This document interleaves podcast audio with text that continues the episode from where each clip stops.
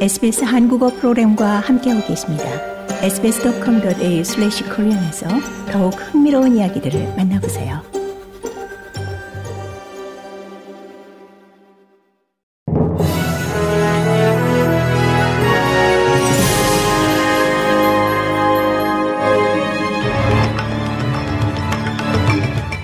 (2024년 1월 19일) 금요일 오후 SBS 한국어 간추린 주요 뉴스입니다.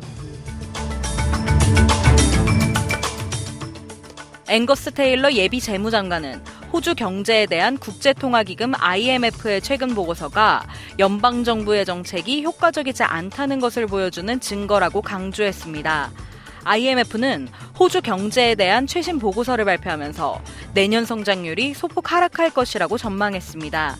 이 보고서는 인플레이션이 정점에 이르렀지만 적어도 2026년까지 호주 중앙은행의 목표치인 2에서 3%에 도달하지 못할 것으로 예상했습니다.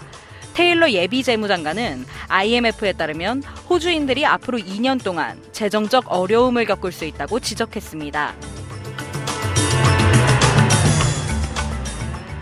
청소년을 협박하기 위해 선정적인 이미지를 악용하는 사례가 증가함에 따라 학교들이 개학을 앞두고 학부모와 보호자에게 주의를 당부했습니다.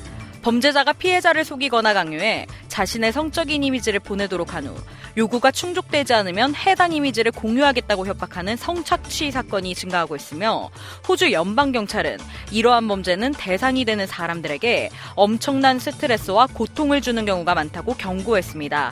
아동착취 방지센터의 헬렌 슈나이더 책임자는 낯선 사람이나 아이와 친구인 척하는 사람의 친구 요청, 갑작스러운 성적인 질문, 무작위 프로필 사진 등 부모와 보호자가 주의해야 할 성착취의 징후가 있다고 당부했습니다. 전국적으로 호흡기 질환이 급증하고 있는 가운데 어린 학생들이 개학을 앞두고 있어 우려가 커지고 있습니다. 퀸즐랜드 의사협회 회장인 마리아 볼튼 박사는 퀸즐랜드 채널 9에 폐렴을 유발할 수 있는 미세플라즈마와 RSV 및 코비드와 같은 바이러스가 더 많이 발생하고 있다고 경고했습니다. 그는 천식을 앓고 있는 어린이들에게 각별한 주의가 필요하다고 강조했습니다. 볼튼 박사는 폐렴을 유발할 수 있는 메르스 마이크로플라즈마와 RSV 및 코비드와 같은 바이러스가 유행하고 있고 이 세 가지 바이러스는 모두 천식을 유발할 수 있다고 설명했습니다. 북한의 비확산을 주제로 한 안보리 비공식 협의가 한미일 3국의 요청으로 소집됐습니다. 올해부터 선출직 이사국 활동을 시작한 우리나라가 처음으로 북한 이슈를 주도적으로 제기한 겁니다. 우리 대표부는 최근 최선희 북한 외무상의 러시아 방문 등 밀착하는 북러 관계와 수위를 높여가는 북한 협박에 대한 전반적인 설명에 나선 것으로 알려졌습니다. 미국과 일본도 우리와 함께 보조를 맞추며 북한을 압박했습니다.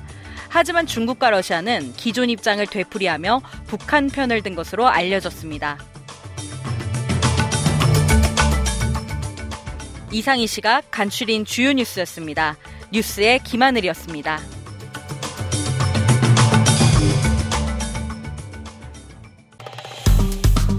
좋아요, 공유, 댓글, SBS 한국어 프로그램의 페이스북을 팔로우해주세요.